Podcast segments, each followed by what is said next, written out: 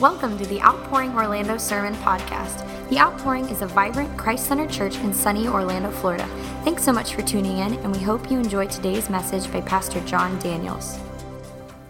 Um, so we, just to give you um, a heads up, we started, uh, I think two weeks ago, sermon in First, in First Peter, the book of First Peter, called Living on Mission. Living on Mission. Living on Mission is um, a part of our theme for the year, and it's a part of just the vision overall of our church. The vision of our church is to see people live on mission where they live, learn, work, and play. And so we desire not just to be a church that is attractional, but a church that is missional. What in the world are you talking about? Um, attractional meaning just come and see us, come come to our church, come see us, come see us.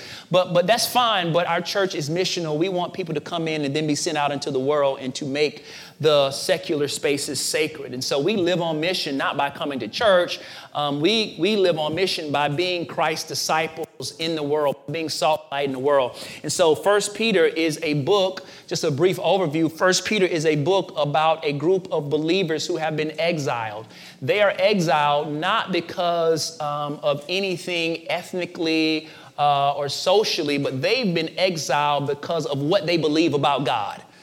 So oftentimes we don't see ourselves as exiles, but the Bible has a different story if you are a believer. You are actually living in exile. You live in the world, but you're not of the world. You have a different address. Your real address is not actually your address. Did you know that? Your actual address is in heaven. And so we live in this world that may at times we may not face persecution where we're threatened with death, not at this point, not yet in the history of our country, where we can't be persecuted or killed for what we believe, but it's not to say that it won't happen at some point.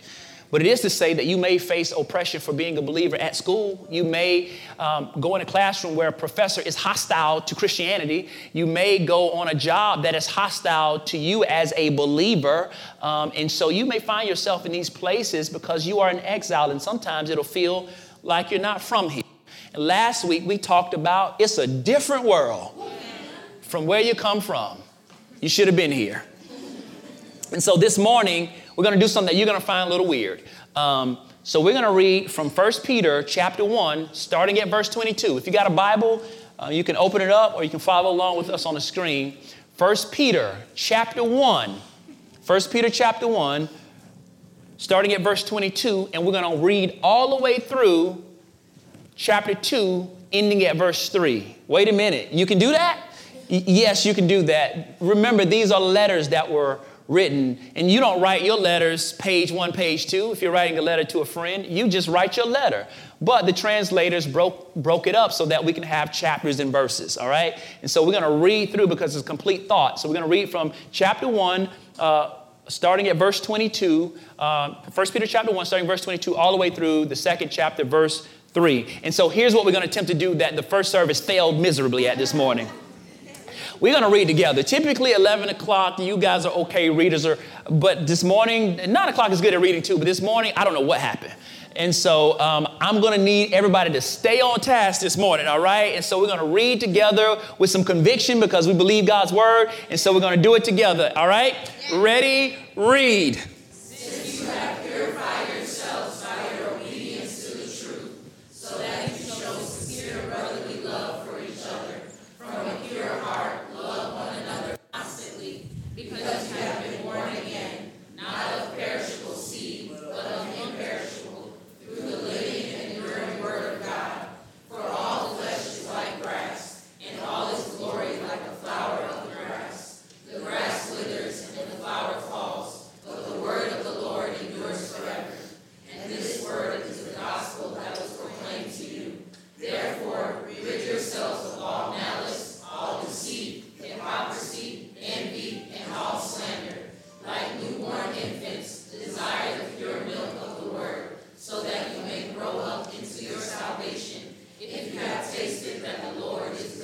Amen. Let us pray. Father, we thank you for this awesome opportunity to be able to come and study your word together this morning, Father. I pray that you would meet us in a special way this morning. Lord, I pray that we will be actively engaged in what you are saying this morning, God. That although we are listening, Father, I pray um, that you would move us to respond to what we hear this morning. And so, Holy Spirit, we need your help this morning. We need your help um, to help us to focus this morning. We live in a world of distraction. And so, Father, I pray that we can focus on you this morning with razor sharp focus. Lord, I pray that you would convict our hearts, but you would also encourage our hearts this morning. We pray that Jesus' name would be made great this morning. We pray that the gospel be made beautiful this morning, Father. I pray, God, that you would create something in us, God, something new, God, a hunger and a thirst for you this morning. And so, Lord, we just thank you this morning for meeting us. We thank you, we praise you. It's in Jesus' name we pray. Amen. You may be seated. My sermon title this morning is Living on Mission, Loving and Growing Together. Living on mission, loving and growing together.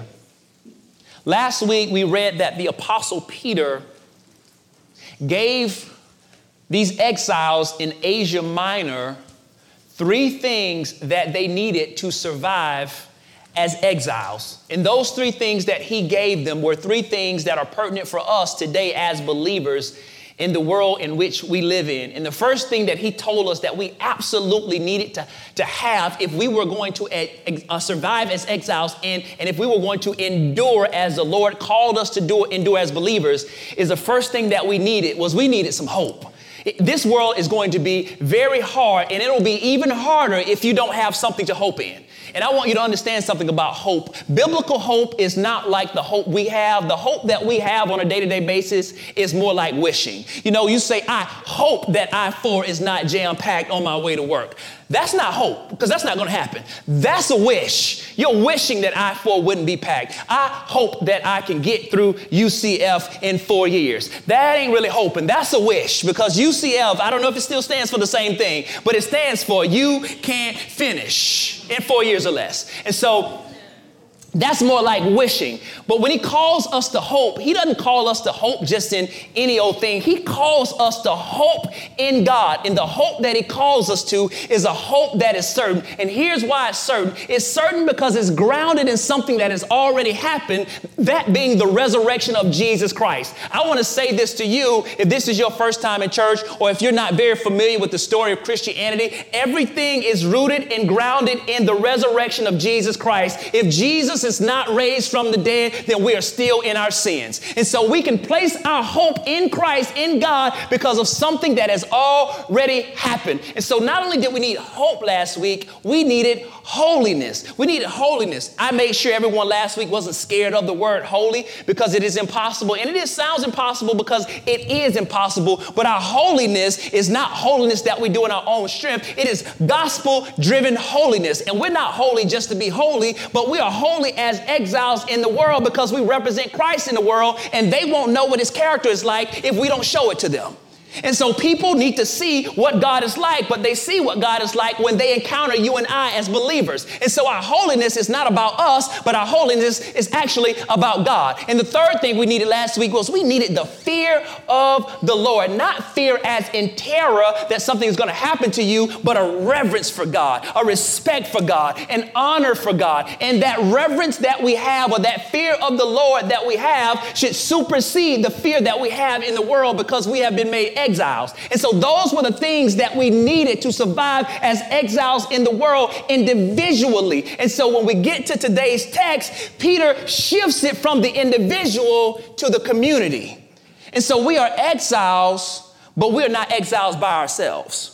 And the good thing about God is that when He saves a believer, He doesn't save them and leave them alone, but He saves us and brings us into a community called the church. And so I know we live in a day and time where the church has a bad name and the church has a bad rap, but I want to tell you this there's only one institution in the world that God died for, and that was the church. The church is good. The church is healthy. The church is beneficial. I didn't say that the church was perfect because the church is the only uh, institution where the membership requirement is that you be a sinner. And so we are sinners, but we are saved by grace. And so you should love the church because God loves the church. Well, you should love the church because He loves the church and He is a part of the church. And so if a person says that they are a Christian apart from community, then that's not Christianity. One pastor just recently said in an article that I read, he says Christ is a part of the church and Christ does not have out of body experiences. And so I know that you've been taught that I can do Christianity by myself. Well, let me tell you this your salvation, your sanctification is a community project. You need other people if you are going to grow in God. And so Peter here says that they've been purified by their obedience to the truth. And what he is saying is that they responded to the good news of the gospel of Jesus Christ. They responded to what they heard about Jesus' life, his death, and his resurrection. And so their response, their obedience is speaking about their conversion as believers. And so what happens is when God saves us, God sets us apart. He sets us apart. Why does he set us apart? He sets us apart for himself. God doesn't just save us to save us, but God saves us so that he can use us for his glory. God didn't save you so that he can get on your agenda to help you accomplish all of your goals. God saved you so that you can get on his agenda and do what he's called you to do. And so he calls us to do this in community. And so when he says that they've purified themselves, he's not saying that they saved themselves. He's not saying that they did this on their own, but their obedience to God, their response to the gospel was by God's grace. God allowed them to respond. So let me say this about a person when a person comes into a relationship with Lord Jesus in our obedience. When we, we hear the good news of the gospel, we read the Bible, and, and we see something, and wow, we learn more about God. But let me say this about your obedience. Your obedience is not just an intellectual experience, it actually should change who you are it does something to you. And so when we just have head knowledge about God, we undermine the power of what we say we believe. When God saves you, He doesn't just save you and make you smarter. God saves you and changes your whole life. You are not just someone who has behavior modifications. You're not just someone who now has attitude adjustments, but He makes you an entirely new person. And so we are made new in Christ Jesus. And when that happens, our approach to God changes, but our approach to people should change as well.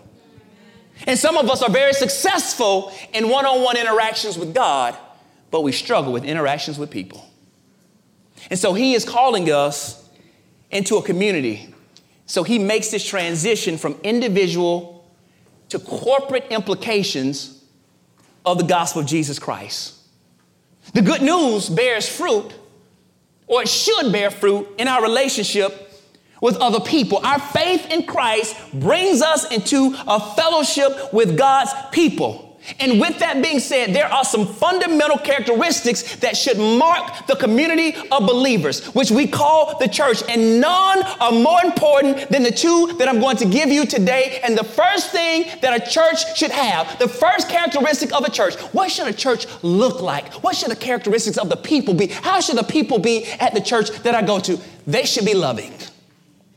They, they should be loving. And so these two things that I want to present to you today are two things that the new birth in Christ, that your relationship with Christ should bring about and should be on full display in a church. And the first thing is, is that we should love each other earnestly. We should love each other earnestly. When God saved us, He gave us the capacity and the ability to love our brothers and sisters in Christ. Love is actually a result of our conversion. And so when I say love, what I mean is, I don't mean warm and fuzzy feelings. Love is not, I love you when we, we're getting along. Love is, we got issues and I still love you. Anybody can love someone from a distance, but real love shows itself when you're up close and personal with a person. They get on your very last nerve that you don't even have any more nerves. And then you still make a decision to work past your issues and love them anyway. And so oftentimes what happens is people come into the church and they expect some fanciful experience. That this should be like a Disney movie. Like nothing should happen to me in church. My, my feelings should never be hurt in church. I should never get hurt in church. And so we have phrases now like church hurt. Now, that's not to be insensitive if you've actually been hurt for real, for real. But if you call church hurt, I had an idea and they didn't receive it, church hurt, that's not church hurt. If you walk by somebody and they saw you and they didn't speak to you, that's not church hurt. That's called in your feelings. And so sometimes we identify something, well, that's why I don't do church because they're full of hypocrites. Well, come on and join us. There's more room for you.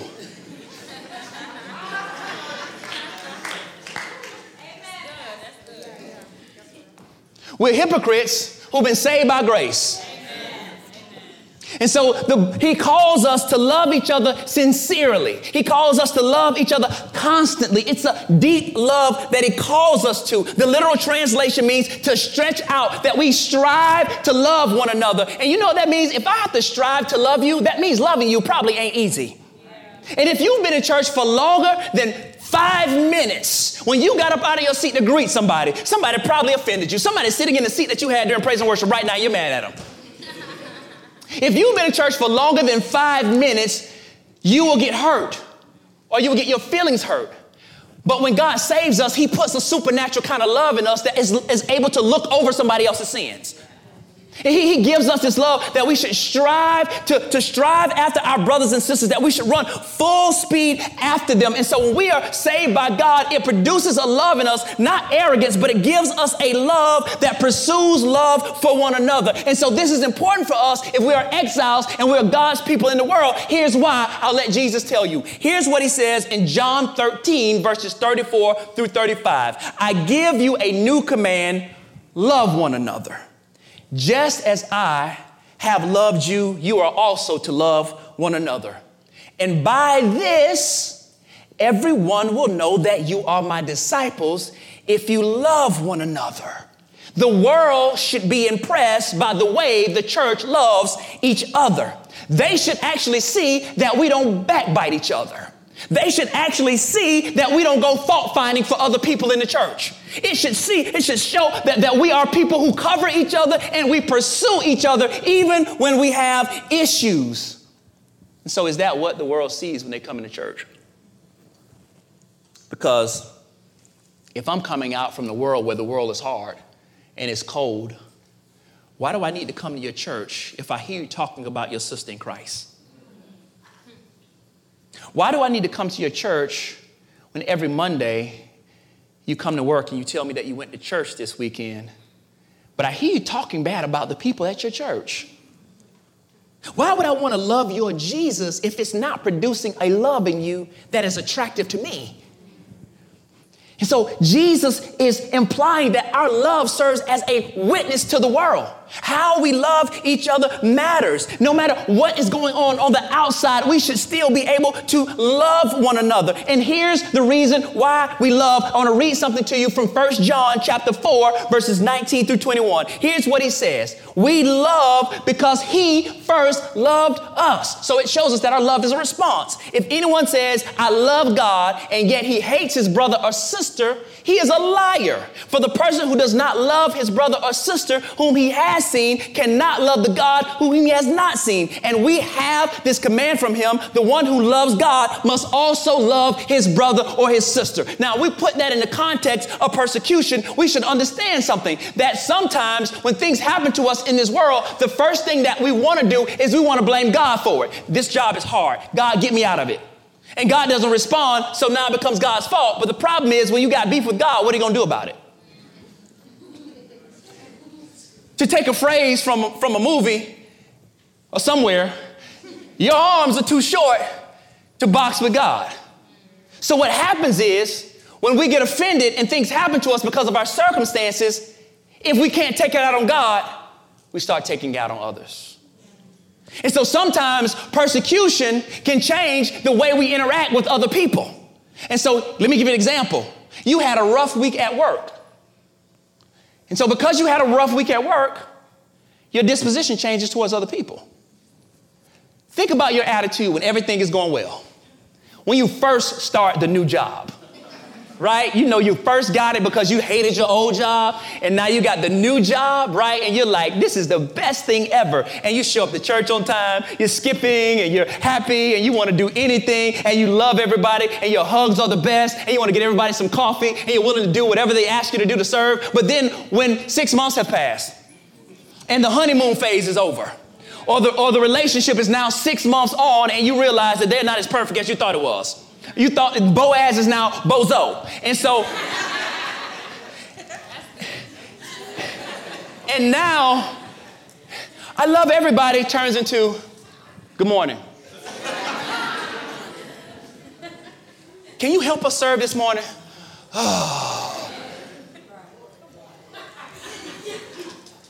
God didn't change. But you allowed the tightness of life to affect your posture, how you interacted with other people. And what he's saying is the flames of persecution should not take away from the love that you have for your brothers and sisters. No matter what's going on in the outside, because your love is a response to something that has already happened, you should be able to push past that and love in community with other people. Amen. And so it is rooted in something that God has already done. Our love is rooted in God's own demonstration of His love for us. And God's love for us wasn't cute, it wasn't clean, it wasn't easy, it was messy, it was filthy, and it was downright bloody because He demonstrated His love for us on the cross. Romans 5 and 8 tells us this, but God proves His own love for us that while we were sinners, Christ died for us. He died for you when you were at the worst. He did not wait for you to clean up your act.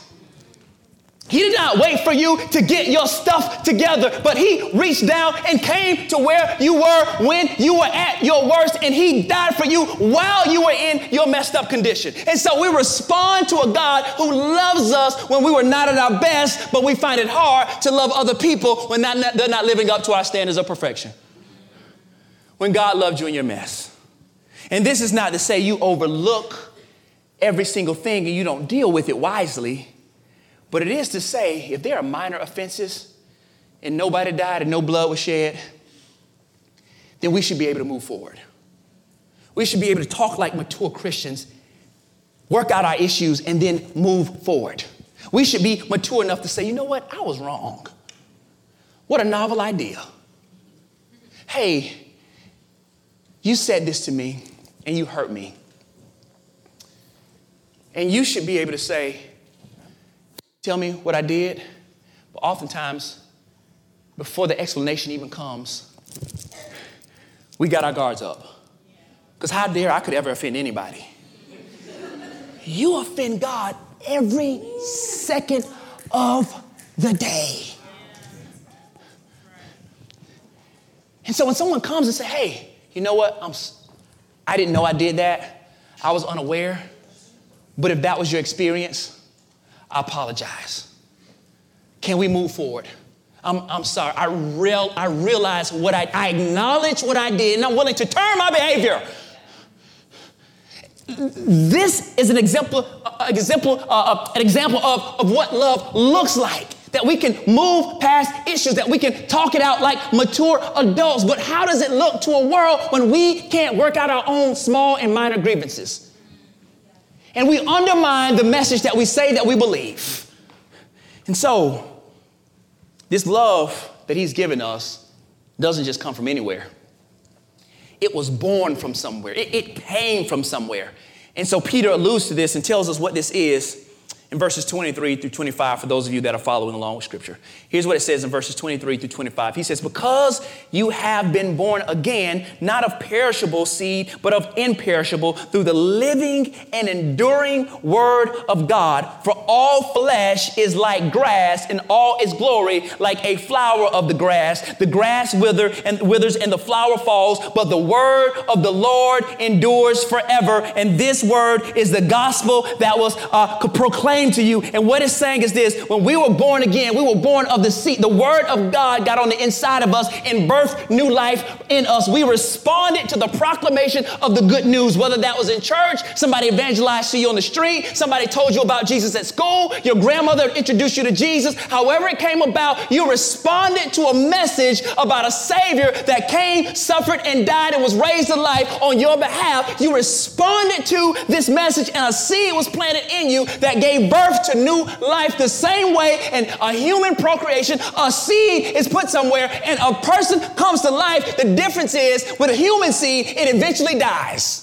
But with God's seed, it is eternal and it's imperishable and it's incorruptible and it lasts forever. And so the word of God that saves you birth a life in you that will live forever because we live for eternity with God. And so this is the word of God that is on the inside of us. God gave us new life by the seed of his word, by the seed of his word. That word produces a new life in us, and it is contrasted with a life that ends at some point. So he makes this example about flesh is like grass. Its glory is like a flower of the grass, and the grass withers withers and the flower falls, but this word endures forever. And this word is the gospel that was proclaimed to you. Peter didn't just make this up. Peter didn't make this up. Peter gets this from the prophet Isaiah, who said the same thing in Isaiah chapter 40. He said this in verses 6 through 8 in Isaiah chapter 40 because he too was speaking to a people who were going through exile. They were exiled uh, by the Babylonians, and so they are in exile and they are tempted to forget because of their circumstances. They're tempted to think that God has forgotten about us. God, God has forgot about us. God doesn't hear from us. God hasn't responded yet. God hasn't got me out of this yet. I'm tired of this situation and it still hasn't changed. And so, because of that, they were losing hope in God. Because of that, they were turning away from God. Their minds were closing to what He was saying and their faith was growing cold. And so, Isaiah calls them on the carpet to let them know what you are experiencing has an expiration date on it. It will end at some point, but you hold on to the hope of the word that was planted on the inside of you because that will outlast the pain that you have in the present. And so Peter is telling the current exiles, and I think Peter is speaking to us today that no matter what you face in the world and what you're going to, at some point it has to end. And God is true to his word, and he, just like he delivered them, God will eventually deliver you and I. But this word is what we put our hope in. That, that, that there is hope for you as a believer, that your hope in God, that the hope of the word will outlast your present pain, that it will not last forever, that the word of God will stand the test of time, that his promises are sure, that you can take what God said to the bank. It is good. It will happen. It will come to pass, but we have to put our hope in it. Hope in it. We have to trust and believe in what God has said. And oftentimes, when we're in pain, or we're experiencing some sort of persecution, we are tempted to think, this thing is never going to end. I want you to think for a moment. Over the last five to 10 years, can you think about situations where you said, this is never going to end? I've been in this situation for far too long. Man, I, is this relationship going to ever, ever end? Am I going to be stuck here forever? You ever been in a situation where you said, I don't think I'm going to be able to get out of this? And the truth of the matter is, you didn't. God did. And you are sitting here today as a testament to a God that brought you from a place that you were in. All of us have been in situations where we're like, ah, I think I jumped out the window this time. I went too far. But what he's saying is, what you experience now pales into comparison to what is to come. That God is a faithful deliverer, that, that God is just, that he's merciful, that, that, that, that his promises are sure, and that, that we can trust and believe in it. Your, your greatest pain and your greatest opposition is like a flower of the grass, and you compare it to God's eternal word. And all Peter is saying to them is, This too shall pass. At some point, your pain will end. Maybe not in this life, but it will end in the life to come. So we have to put our hope in this and not get in prison to our temporary circumstances. Let us not be in prison to what we currently experience in this life. It gets better from here. But we have to trust and believe that. And so, because we have this hope, because we have this new birth in Christ, and we now have this capacity to love sincerely and from a pure heart, some, sometimes the persecution can allow us to grow cold and grow cold towards God and grow cold towards other. And so he has a second remedy for the community of believers. And I think this is very interesting and very pertinent for us as a church. And so not only are we to love each other earnestly, the second thing is we should desire spiritual nourishment. I, I want to deal with desires for a second. Here's what it says in verses 1 through 3 of chapter 2. Therefore, rid yourselves of all malice, all deceit, hypocrisy, envy, and slander. Like newborn infants, desire the pure milk of the word so that you may grow up into your salvation if you have tasted that the Lord is good. So, the first thing that he tells us to do is actually to get rid of some stuff. That as a Christian, there are some things that may come in my life or be germinating in my heart that I need to get rid of. And so he names a few things that I want to shed some light on, and he tells us to take them off. It's almost like he's saying, take them off like they're dirty garments, put them away, throw them on the floor, put them in a hamper, get rid of them because they're going to stop you from getting what you actually need. But I want to address what they are. The first thing he address, addresses is something called malice. You know what malice is? Malice is evil intent with the desire to injure or harm someone. Now, when you think of malice, you tend to think of something that is physical, but malice it can actually be something that is verbal. You can actually harm or injure somebody by something that you say. Because if you say something or imply about somebody's reputation, you are actually doing something malicious because you're trying to do damage to them. And so he's telling them to put away malice, put away deceit, which, which means all dishonesty or all uh, in all words or deeds. Put away hypocrisy, inconsistency between what you say you believe and what you practice. And then he deals with something called envy. I want to stop here for a second because I believe we live in a generation of envious people. You know what envy is? Envy is when I feel sick to my stomach when someone else has what I think I should have. And I think that social media has grown us into an envious group of people. Because every time we get on this thing, we see lives that we think that we want. She got the ring.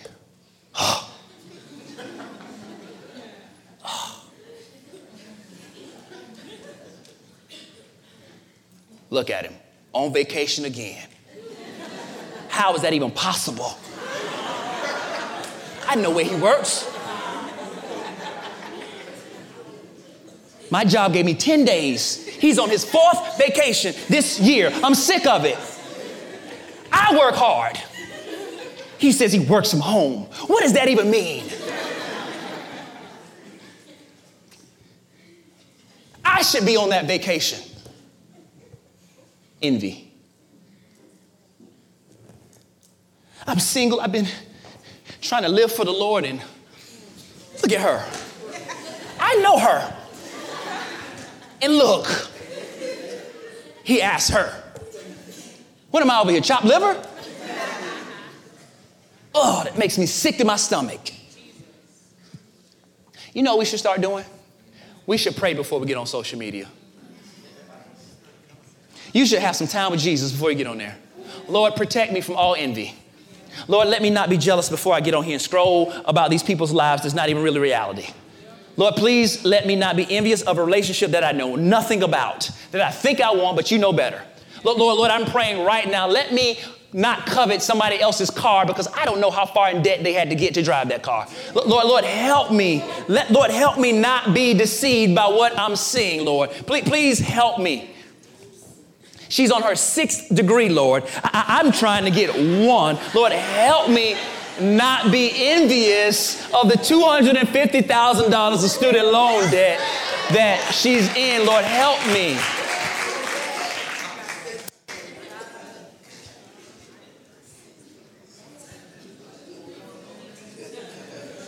And the sad thing is, some of these things happen in church. They happen in church. And then slander comes about, false stories or insinuating other stuff about other people. I bet you I know something that you don't know. Even if you did, the simple fact that you insinuate means that you're trying to do harm to somebody else. So we have to be careful that we don't fall victim to this stuff. He tells us, Peter says, take that off. T- take it off. Take it off like it's dirty, filthy, soil garments. Why would he tell us to take off those things in particular? Because those sinful behaviors are ones that destroy relationships, which eventually destroys the community. Those tear away of the social fabric of the church, and we have to be mindful that we don't fall victim to them. We have to lay aside everything that would destroy the love that He calls us to. We have to put these things off not just once, but we have to put them off daily. We have to daily be mindful And so we are already aliens in the world. Why should a brother or sister come in and feel like an alien here?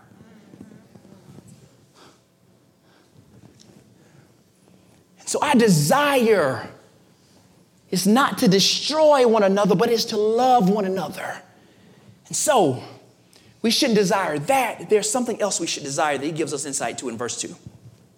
Like newborn infants, desire the pure milk of the word so that you grow up into your salvation if you have tasted that the Lord is good. And here he's comparing us to newborns, not because we're necessarily new converts, but because we've been birthed by God. That, that the new birth came from about came from God. And so the way a newborn infant craves its mother's milk is the same way we should crave the pure milk of God's word.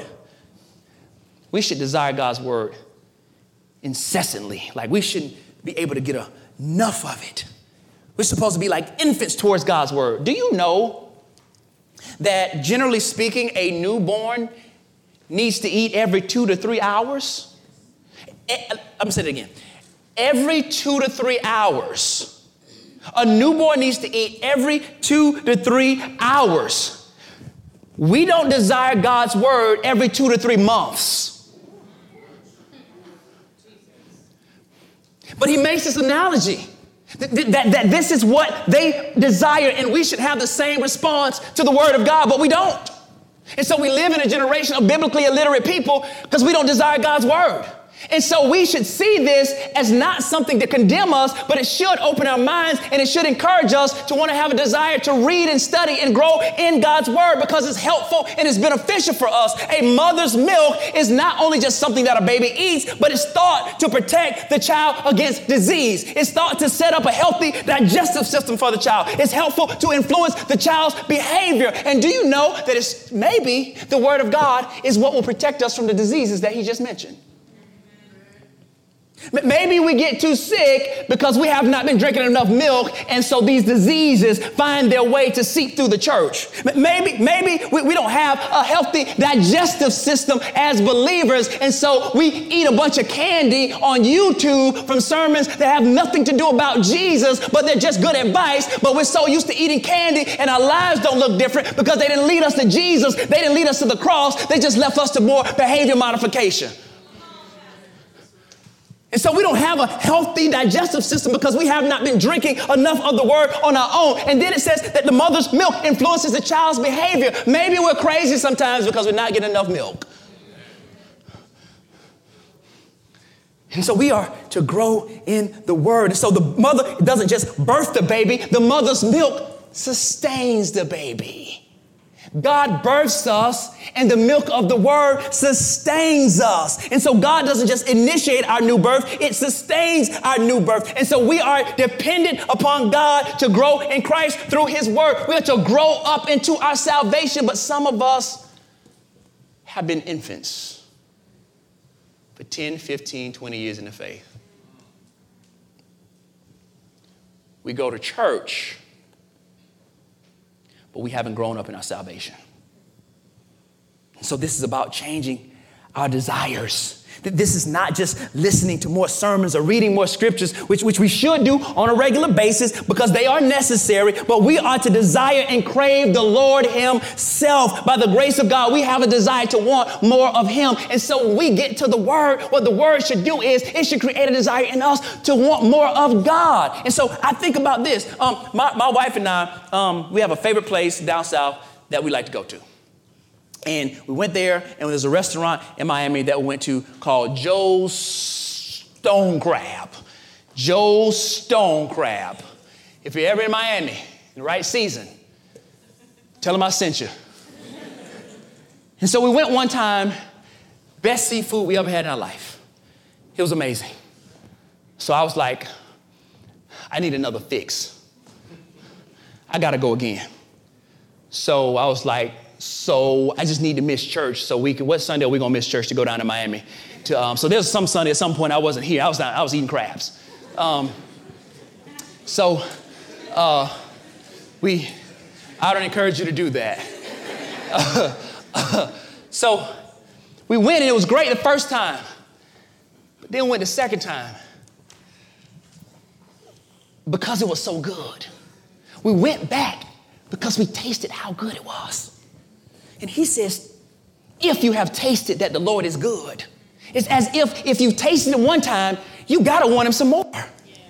And, and, and so my wife and I went a second time, and it wasn't the same. Oh my goodness, I was so disappointed. We bought a hotel, we did all this stuff just to go get some crabs. Rental car, the whole thing. Oh my goodness. All for some crab legs. That's sad. You ever go to a restaurant one time and you go back the second time, it's just not hitting the same? It's like, what happened? Who's cooking back there? It's a different chef. Who's back there today? Who's back there? Who y'all, who's cooking? Who's cooking? But he's because you tasted it one time, you went back expecting it to be good again. And what Peter is telling us, God ain't like your bad restaurants. When you've tasted the goodness of the Lord one time, when you go back a second time, it still tastes good. Matter of fact, the more you have it, the better it tastes. When I think about the goodness of God, it's kind of like Lay's potato chips. Best you can't eat, just one. So if you experience the goodness of God, you'll want more of God. But for whatever reason, we don't have a generation of people that are hungry of God. And I'm starting to think, have we ever even tasted God? Well, I invite you today to taste and see that the Lord is good. Taste and see that the Lord is good. You may have tasted a lot of stuff in the world, but I'm telling you, nothing tastes better than when you've been in God's presence, spending time with Him. In His presence is fullness of joy. He invites us to taste and see that the Lord is good. And we should all want to taste His goodness because once you've tasted His goodness, you will want more of it. And as I close, I said this in the last service and I'll say it again. God is not a subject to be studied, but a banquet to be enjoyed.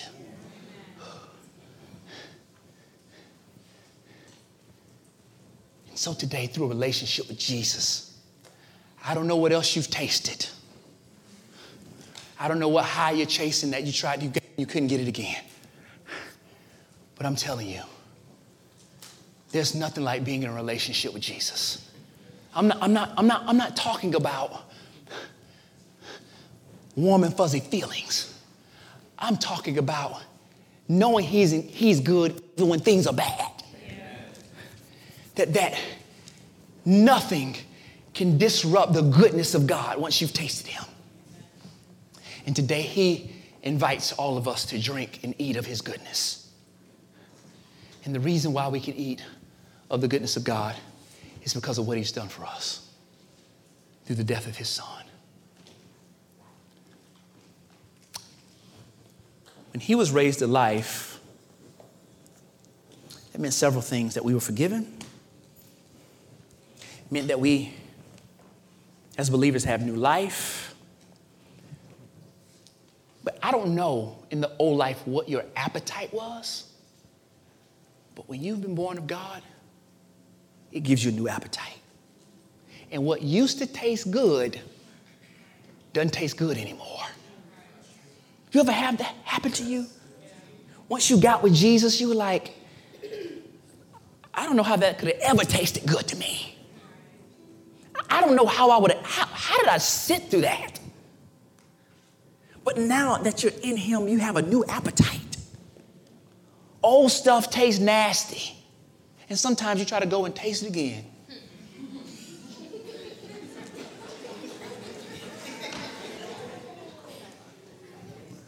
And every time you leave disappointed. Say, why didn't even bother? But this taste, it gets better every time. Joe's stone crab is seasonal. So even if it's good, you gotta wait. Something to do with the crabs in the water, whatever. Just give me the crabs, man.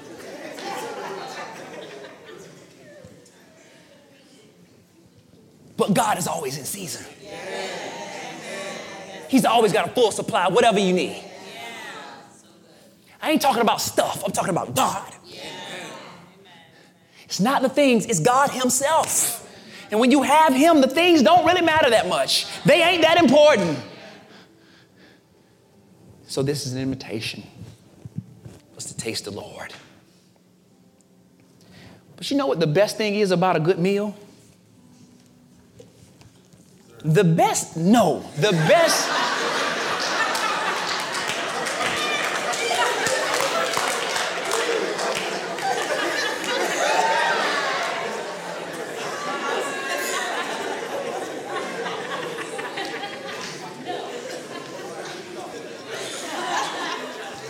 God is dessert too.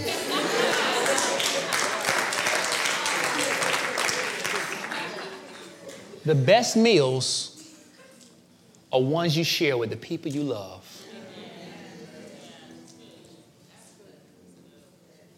God didn't call you to eat by yourself. He saved you to feast with your brothers and sisters. Can we taste and see that the Lord is good? I'm done. I want to invite you, if you don't have a relationship, we hope you were blessed by the message today and would love to hear about how God is using this ministry in your life.